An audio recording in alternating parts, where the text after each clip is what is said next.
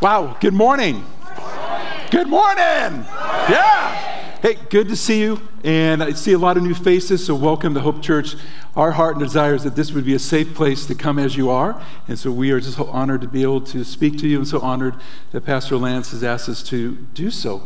And hey, we wanted to share with you we have four kids, we have four outstanding kids, and they actually survived being a PK kid. And so we're really grateful for that. And we have a lot of great things happening through a lot of pain as well. Hey, this is my 13th year here at Hope Church. Yes! And I, so I, t- I told Pastor Lance, get this, I told Pastor Lance, you, before you let me go, I might be in an electric wheelchair by then. it's a joke. I turned 65 in August. Wow!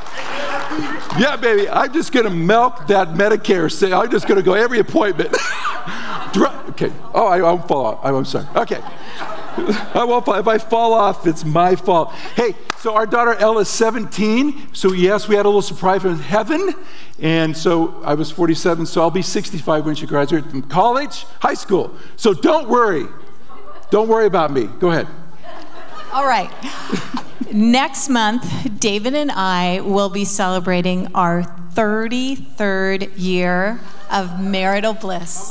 And blisters. I don't think they got that. marital bliss and blisters. You get it? You get it? Bliss and blisters. Say it with me. Bliss, blisters. Okay, good. Let, me just interrupt real quick. If, if you have some, I know, if you've got some younger kiddos with you, we're a generational church, we say yes to the next generation. We're going to be speaking into some areas that are PG 13, so just give you a little heads up on that.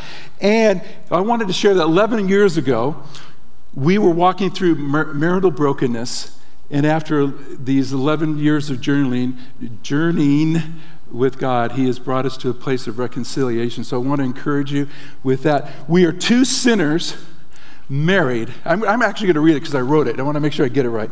Elizabeth, Elizabeth and I are two beloved sinners married to one another and given the sacred privilege to love one another as Christ loved the church, daily laying down our lives for each other. Now, I haven't done that perfectly, but that's where we are today. Boom. You like that? I thought it was pretty good myself. All right. So today we want to share why we stayed together and the journey towards forgiveness. Yes. And so we need some audience participation. Will you be willing to help us answer some questions? All right. So if you think the answer to the question David asks you is a yes, I want you to clap when I when I hold this up. And if it's no, you clap when David holds his up. Okay, here's our first question. You ready? Yes. Are you ready? Yes. All right. Does true forgiveness require we forget? Does true forgiveness require? Great clap if you think it's a yes. How about me? I had to make sure it didn't say on or whatever. All right, good. Will I still feel pain if I've truly forgiven?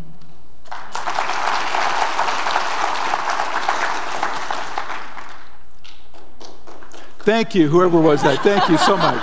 Appreciate it. Thank you. Thank you.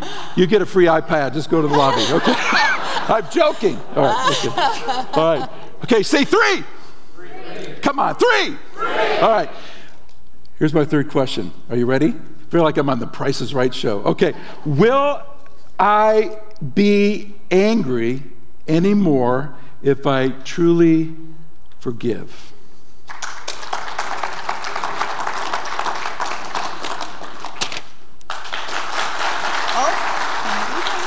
Yeah, pretty, pretty darn close. I like that. And we're going to start off today by sharing a little part of our story with you. And so it is our honor and privilege to be able to convey our hearts to you this morning. And again, I would encourage you to sit back and allow the Spirit of God to touch you. Yeah. Oh, that's right. You know, we're not polished, but you, but you love us. Okay. Okay, okay. Our, our message title is this, which I really love. It's this our message title. We say hell no and heaven yes. Hell no, we're not going to step into what the world was pushing us towards and, and just not being courageous as a man, but yet also saying no. We're going to say yes to heaven and bringing all of who we are to the foot of the cross and pressing our wounds into his nailed, pierced hands. I'm fired up. I had a coffee, so watch out. How are we doing? Okay. Yeah. All right. That's good. All right, honey. Oh, yeah, I'm, I'm sorry. I'm sorry. Forgive me. I get too excited. Don't have coffee before you speak, okay? or two. I want to thank our cafe. It was wonderful. It was wonderful, wonderful. The year was 2000. After 12 years, the year was 2000. After 12 years of ministry at the Vineyard Church in Southern California, we launched off on this adventure to go with Youth with a Mission because I wanted adventure. I wanted something to cover, cover my secret sin. Man, if I just kept busy and I just kept being the, the pastor I was supposed to be being, and I was the famous missionary, and man, I was going to Thailand and I was going to Philippines. Nothing wrong with that, but yet I was running, running from the root issue that the Lord Jesus, well, I like that. You're like, I think the angels are, yes, I was running from the real pain the real sin that Jesus was longing for me to address. By his hand has always reached for us. So if you're sitting here this morning, you're like, oh my God, are we going to go there? Yes, we're going to go there this morning. Welcome to Hope Church. But he's, he's reaching for you. He's not ashamed of your brokenness. He's not ashamed of your brokenness. so many years I sat in this front row and I was so ashamed. And God is here to tell you He loves you and He wants you whole. I don't know where I'm at, okay. but um, go for it, baby. So you have a little context already. I'm going to fast forward to 2011. Towards the end of that year, David came home from his day at the office in this church, and he shared with me the one thing I feared most and that was that his pornography addiction had been exposed. Whew. At the time, the pastors Craig and Kara Dyson and the elders wanted to meet with David and I. And while the dread and horror and pain of what he told me had just happened, at the same time, I felt a very real hope maybe now that this is out in the open, maybe now that I don't have to keep this a secret, we can be known and God can do something to redeem this part of our marriage and heal us. And so we committed that as we went into this meeting, we were going to do so with as much nobility and cooperation as we could muster. And so again, I had to encounter something I feared most at this meeting, and that was when we were told that David was being asked to step down from his role as a pastor here, and that he, there was no promise that he would be invited back on staff, even if he walked out a healing journey and was completely restored. And so I was weeping with that news. And then I heard something else. I heard them say, We want you to stay. We love you. We know this is not what God wants for your life. And we want to walk with you and support you in your healing journey. We were so blown away. We were not expecting to hear that. We thought they would ask us to leave quietly. And that the next thing they, they let us know is that we would also have to be known in our brokenness if we agreed to stay. And so I'm looking out at some of you who were there the night that David actually shared everything about his brokenness and repented. And all of the people at that meeting embraced him with loving forgiveness. And so you may be wondering, like, why did this woman stay in this marriage when this was going on?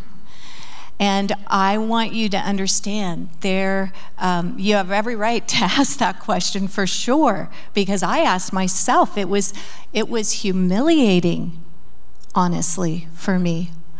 But as I said, the dread was alongside a very real, um, inspired hope that God is bigger than this. And that if we could be real, if we could be accountable, if we could receive what we hadn't received, there was hope that we could heal. And um, David, actually, we had a, a really come to Jesus meeting, and, and I let him know you can just cut it off now if you don't plan to be all in. He agreed, no, I am all in. And 33 years ago, we had said to each other, divorce is not going to be an option when we are faced with really hard problems in our relationship. And we have four beautiful children, and we did not want to bring them harm either. Yeah, so good, so good. We uh, felt naked and ashamed, as you can imagine, in that setting. And finally, by the grace of God, he ripped my mask off that I was had a facade, that this mask got ripped off. And I remember going home that night and just really trembling in bed out of the stress and out of the actually being known because of the fact that as a child, as a young man of 10 years of age, I was sexually abused, and I walked home knowing that nobody at home would even know, would even be there and I would be alone. And the pain, the deep, deep, excruciating pain, is what just happened to me, but no one would be home to engage the orphan, the abandonment of what I was walking through. If you're here this morning and you've, if you've walked in and horrifically experienced any type of abuse, I want to encourage you that God wants to step with you and journey with you into that pain. And our prayer with Pastor Lance and myself and our staff is Hope Church is a safe place where you can come and be real. And the King of Kings yes. and the Lord Jesus Christ can minister with such depth. You're looking at a man who thought I would take what the, the sexual brokenness in my life and my sexual abuse because what came up for me in that, I would take it to the grave. I wasn't going to be willing to talk to anyone about it, but it kept me in a cycle of addiction because I wasn't willing to go there that God wanted to take me. It was like being on the edge of the Grand Canyon at night and the moon was hitting the top of the ridge, but yet the Grand Canyon was totally, totally, totally pitch dark. And the Father was asking, Will you step off? Woo! Will you step off and allow me allow me to catch you. And so before I hit bottom, I had my hands raised. He took one of my hands, and five other men took the other hand and began to pull me up out of that dark, dark pit. And we'll talk more about that later. My response to the pain I was experiencing was um, to try with all I had to take care of David's addiction, to, to help him heal, and to make sure that our family could weather the storm we were in and be okay. I had learned at an early age that it was easier in my family of origin if I didn't have needs. So I was used to taking care of everyone else's needs and really encouraged David to take all the resources we were being offered and to heal and to receive all the attention. However, I was so aware of how I was limping along with a ton of pain. I didn't realize at that point that I could actually receive mercy too, that I could risk and humble myself and ask for help. But if you had seen me during that time, I want to share a list of characteristics that you might remember. I was aware of everyone else's needs and hyper vigilant to help meet them. I was a people pleaser. I was a yes girl. I always pushed through. I didn't slow down because when I slowed down, I would start to feel the pain. I wasn't getting enough sleep. I wasn't eating enough. But I got a lot accomplished. And what I want you to know is that a lot of you in this room may be responding to pain in similar ways. Mm-hmm. Yeah. By living this codependent lifestyle, I was literally living in denial. Healing and forgiveness happen and begin when we tell our stories of harm with honesty. It was so hard for me to be vulnerable and honest about the specific ways that David had hurt me. And yet, as I learned to courageously mm. do this, my heart began to come alive and to pump with more life, even as it felt the pain, anger, and humiliation. And so that brings us to well, how did you engage forgiving one another? Yeah. That's um, that was a, the hardest part for for me. Mm-hmm. I know, um, and the kind of forgiveness that was being required of both of us was one that I would say brings the fulfillment of redemption into the relationship. So it wasn't ever to be some quick kind of, I forgive you. That would not bring redemption into the place we were in. And for many of you in your marriage, please understand, we don't always get taught how to do this kind of forgiveness. So, this is what David and I hope to really be able to give you today. Yeah. yeah. And so, you can imagine the battle that we are in at this point. And it wasn't pretty and it wasn't easy. And we felt messy. Um, and forgiveness and what we have come to personally grow in a forgiving love was truly the only hope of restoring, reconciling, and redeeming us. One distinction I would like to make with regard to this part of our message is what I already told you. sorry. I'm so sorry. Got ahead of myself, or yeah. The first thing I'd, I'd like to describe is in this process, you have to actually be able to name the harm clearly and with detail. Dave, I could never have forgiven David if he had just come and said, Would you forgive me for hurting you, Elizabeth? I mean, he did that quite a bit, but I had to actually forgive David for lying to me and emotionally betraying me and betraying my trust, specifically in this area of viewing pornography. So that's important for you all to hear is that you have to be able to actually name with particularity the sin clearly. David could then actually repent and ask me for heartfelt forgiveness. In my family of origin, I had only seen a model of growing up where when you're hurt, you get angry and you yell and you try and get back at the person. And so I really had never learned to communicate what I'm suggesting you learn to communicate with my need, my pain, with honor and honesty. But this alone is one of the most powerful tools of healing. So good, so good. You know, I'm so grateful, so grateful for God's mercy and kindness that I had five men who stood with me and was willing to journey this road to recovery, reconciliation, healing.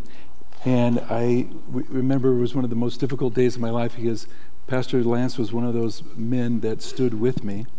Up in at my house, I really I had a, a, a notepad in front of me. I listed all my sins out. I just flipped them over, and, and the fear, the fear if if my buddy knew me, John Cavili knew me, the men in this room knew me, that I would yet be abandoned again and that I would go back to the deepest, deepest fear I had. And then the pain that I've caused my wife and my children. And I remember at Kinsey River, Whitefish, Lance and I had lunch, and he looked at me and he said, Brother, I love you, but you need to work hard. You need to go after this. Because you can go the easy way out and go out that door, or you can stay and allow God to do a deeper work because that is the only place that you're going to get restoration and healing is, is, that bible talks about deep calls into deep where i had to go deep within my pain and that was the first time that i totally confessed and dealt with my sexual abuse where i opened up and shared all the, the dirt all what my body felt, all past, all the mental abuse, the sexual abuse, and have men look at me and stand with me. Lastly, Pastor Craig and Kara came over to our house and they stood with us as we shared about the, that I needed to terminate my pastorship here in front of my three kids. That was the hardest thing I've ever done because I was, the, I was this guy on Sundays and, I, we drive by a church and I'm going to pray for the church and I was Mr. Spiritual, but over here I had my secret life. And to look at my kids in their eye and say, Your daddy is a fake. And I come to you with repentance that I'm sorry. Because that is not how Jesus wants us to live.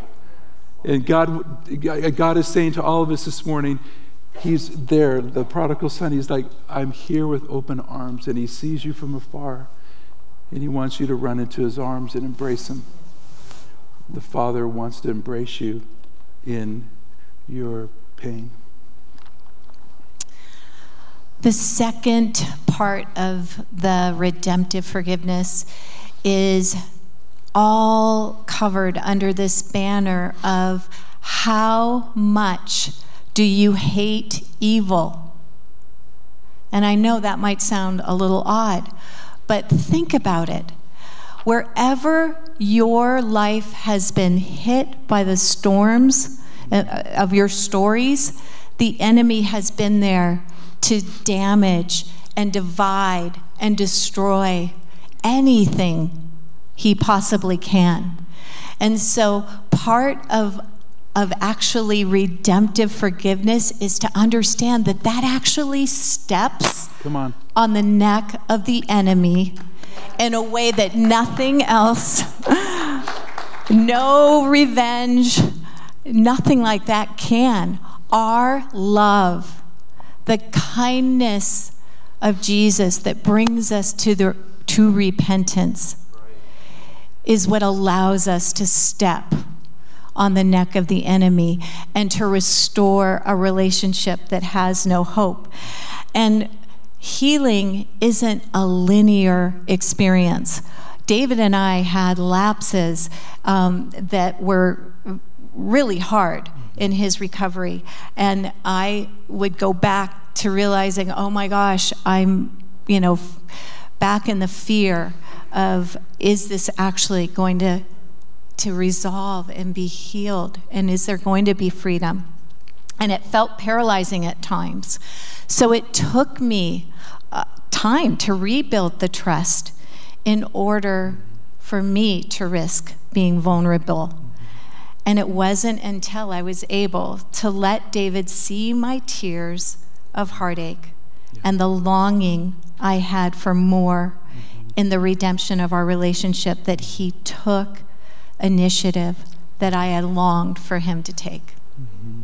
Mm-hmm. So good, so good. Wow, I, you know, my pride really covered my ability to understand the depth of pain I had caused Elizabeth. Hear my heart. My pride caused this beloved, my wife, pain that I wasn't willing to look at my own self. Pain got in the way. This pain got in the way. This wall began to come up because I didn't want to step into the fact that when I see when I saw her tears, I wasn't willing to own that, and and my pride covered my ability to understand the depth of pain I had caused Elizabeth, and it would be several years before I could understand and repent for the pain and the betrayal I had caused. Hear my heart this morning. I almost lost this woman because of my pride, because of my arrogance, because I didn't want to step off the Grand Canyon and into the pain and the reality of the cycle of addiction if you hear this morning, men, if you hear my heart, it's time to humble yourself and come before the cross and come before your bride and say, I am sorry. I was wrong. Will you forgive me? I love you. That's the heart that we need to go. I don't I haven't done it perfectly. Been, obviously, hello. And um, we've only gone through three dish yet, but it's okay. Uh, d- d- dish. okay, can you cut that from the video? Uh, I was going to make a joke. I, I was trying to say, uh, you know, you have dishes in your cupboards. We've only gone through three different dish sets. It's a joke. no, I don't advocate throwing anything, so I just want to be clear. I'm not saying that. Okay. We haven't. We, we still have our mother's china. Okay. All right. Hello, honey. How are we doing? We're doing great. Are you guys doing okay? Hey, turn to your neighbor and say, turn to your neighbor and say, he definitely married up. Come on. Come on. He definitely married up. Oh! I love that. And then turn the other neighbor and say, he doesn't look too bad for 65. Go ahead. oh my goodness. Okay, David, settle down. Okay, all right. All right. All right, the third part of redemptive forgiveness is a, a, process where I needed to continually reset the posture of my heart toward David. I had to challenge the risk that I felt in forgiving David by turning my heart to him and refusing to make him pay for the debt of the pain he caused me. And this was completely the most costly part for me. And um, it began with much more authenticity several years into our healing. We didn't actually understand how good redemption of our relationship could get and so there were years when we were living in this shallow place of, forgive me for hurting you. Mm-hmm. And it wasn't until we dove in because we understood wait a minute, we've received all this forgiveness from the cross. Uh, Jesus paid our debt, my debt. And if I will cancel David's debt, there's something more that we can have because of that. I want to um, quote a scripture verse that King David wrote after he had committed adultery and murder. It's Psalm 51, 16 through 17. You are not pleased by sacrifices, or I would give them. You don't want burnt offerings. The sacrifice God wants is a broken spirit. God, you will not reject a heart that is broken and sorry for sin. Mm-hmm.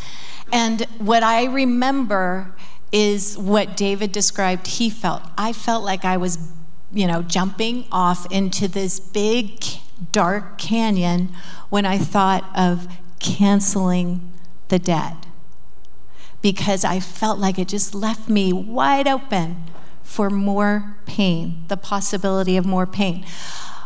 The other side of that would have left me with a hard heart. And I knew I was not thriving with a hard heart. Mm-hmm.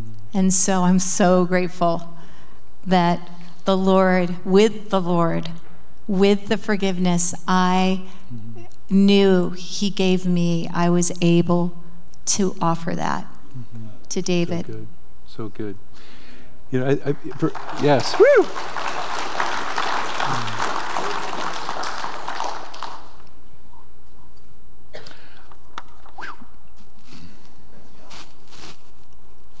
I want to cry right now, but I'm going to move on. Um, any, eh, for all of us in the room, if you're in a dating relationship, you're in a friendship, or in a marriage, I want to read this. Any relationship, are in any relationship, are you willing to engage where you have harmed another person and, and express your earnest repentance? I want to encourage you with that this morning. that the Father is asking us will you engage in the harm you've caused and humble yourself and repent? I think I believe that's really, really a piece that, that needs to be done. And also, I wanted to share with you from uh, a quote, an example from a book I've been reading called The Healthy Emotional Leader. And uh, what Peter, Pastor Peter, really recommended in that book as a leader is to slow down and allow God to speak into your heart. And one of the facets that he was recommending out of this book was abiding and connecting heart to heart with your wife. So I finally got off my rear end, and that's saying it nicely because we're on video. Um, but um, that I finally got off my rear end and got motivated enough to say, I want to sit down with Elizabeth and I wanted to convey, because what I've done, I, have hid in secrecy all my emotions, all my insecurities. I'm insecure about being, being a pastor, a leader, a father, a husband. I'm, I'm insecure about my masculinity. Am I good enough? Do I have what it takes?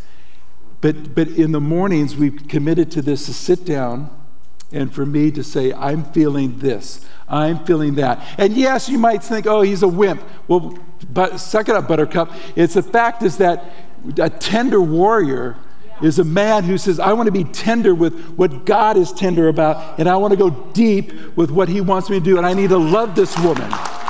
So I share. Thank you. Love you, baby. Love you, baby.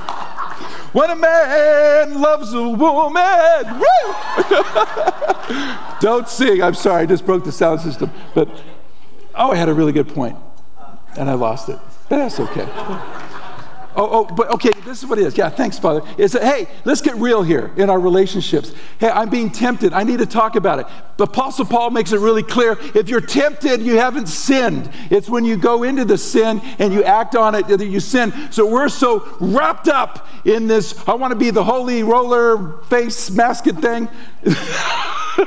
and, you know, I, I, talked to Elizabeth and I talked to Pastor Lance. Hey, I, I'm feeling tempted with lust, or I'm feeling tempted with I, you know, tailgated somebody or whatever. I, you know, I flipped somebody off on the road. I haven't not done that, but um, I haven't, Marty. But anyways, uh, but but being that, being real like that, and saying, you know, babe, I feel insecure about where we're at. I, I feel like you're you're distant right now. How can I, how can I step into your story? What what is going on in your heart? What is your dream? What, what are you afraid of? What, what what, what, where can I be to stand with you? N- guys, hear my heart, men, not to fix it.